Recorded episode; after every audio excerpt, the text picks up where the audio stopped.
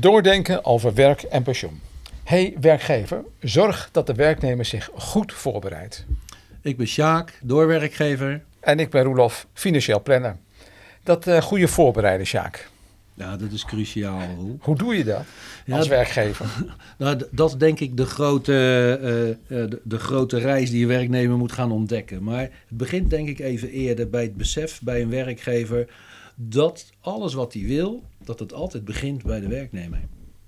En hoe komt hij erachter wat de werknemer motiveert? Ja, dat is, uh, dat, is uh, dat hij veel met de werknemer op tijd en veel met een werknemer in gesprek moet. Kijk, je moet het zo zien dat een werknemer op weg naar pensioen Hè, werk en pensioen, dan gaan we beginnen bij werk. Kan je dat werk nog volhouden of niet? Is het zwaar? Wil je dan eerder stoppen? Maar misschien wil je nog wel omscholen. Dan heb je zin om nog iets anders te doen. En heb je andere competenties die je bijvoorbeeld in wil zetten. Je wil mensen opleiden. Je wil een coach worden. Kortom, de, de werknemer heeft veel in zich. Latent talent. Wat je wil weten van, wil je dat nog inzetten?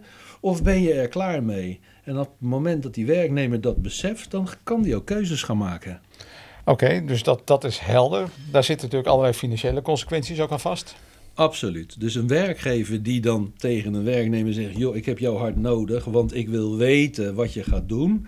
Ja, die kan die keuzes pas maken als hij weet, ja, een keus, maar wat betekent dat dan uh, voor mijn inkomen? Wat betekent dat dan uh, voor, mijn, uh, ja. voor mijn eigen gezondheid? Ja. Hoe moet ik dat dan doen? En als ik dan met pensioen ben, wat wil ik dan? Kijk, vroeger was het eigenlijk heel eenvoudig. Je had een prepensioen of een pensioen. En als je dan in dat pensioen zat, kreeg je een parasol en dan had je je Zwitserse levengevoel.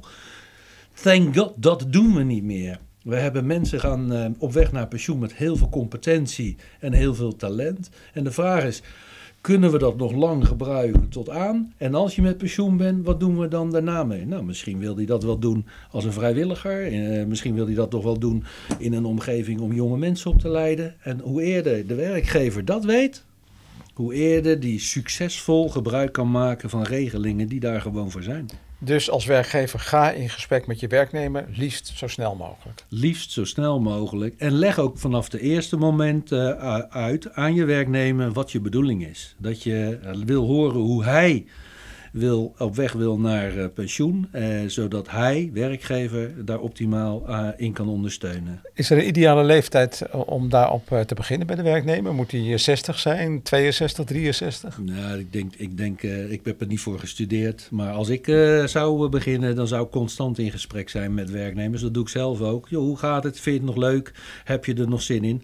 Maar als je echt een moment zoekt van wil je nog misschien omscholen, is 55 een mooi begin. Maar op je 60ste moet je toch zeker gesprekken met elkaar hebben van hoe wil jij de laatste jaren het nog naar je plezier hebben in ons bedrijf. Dus ga in gesprek, liefst constant. Constant, maar zeker als het gaat om doordenken over de weg en naar pensioen, dan zeker op je 60ste moet je toch wel in gesprek zijn met elkaar. Doordenken over werk en pensioen.nl. Niet hip, maar nodig. Alle keuzes van een werknemer beginnen bij een werkgever. Daar hebben we het duidelijk over gehad. Slimme werkgevers denken door.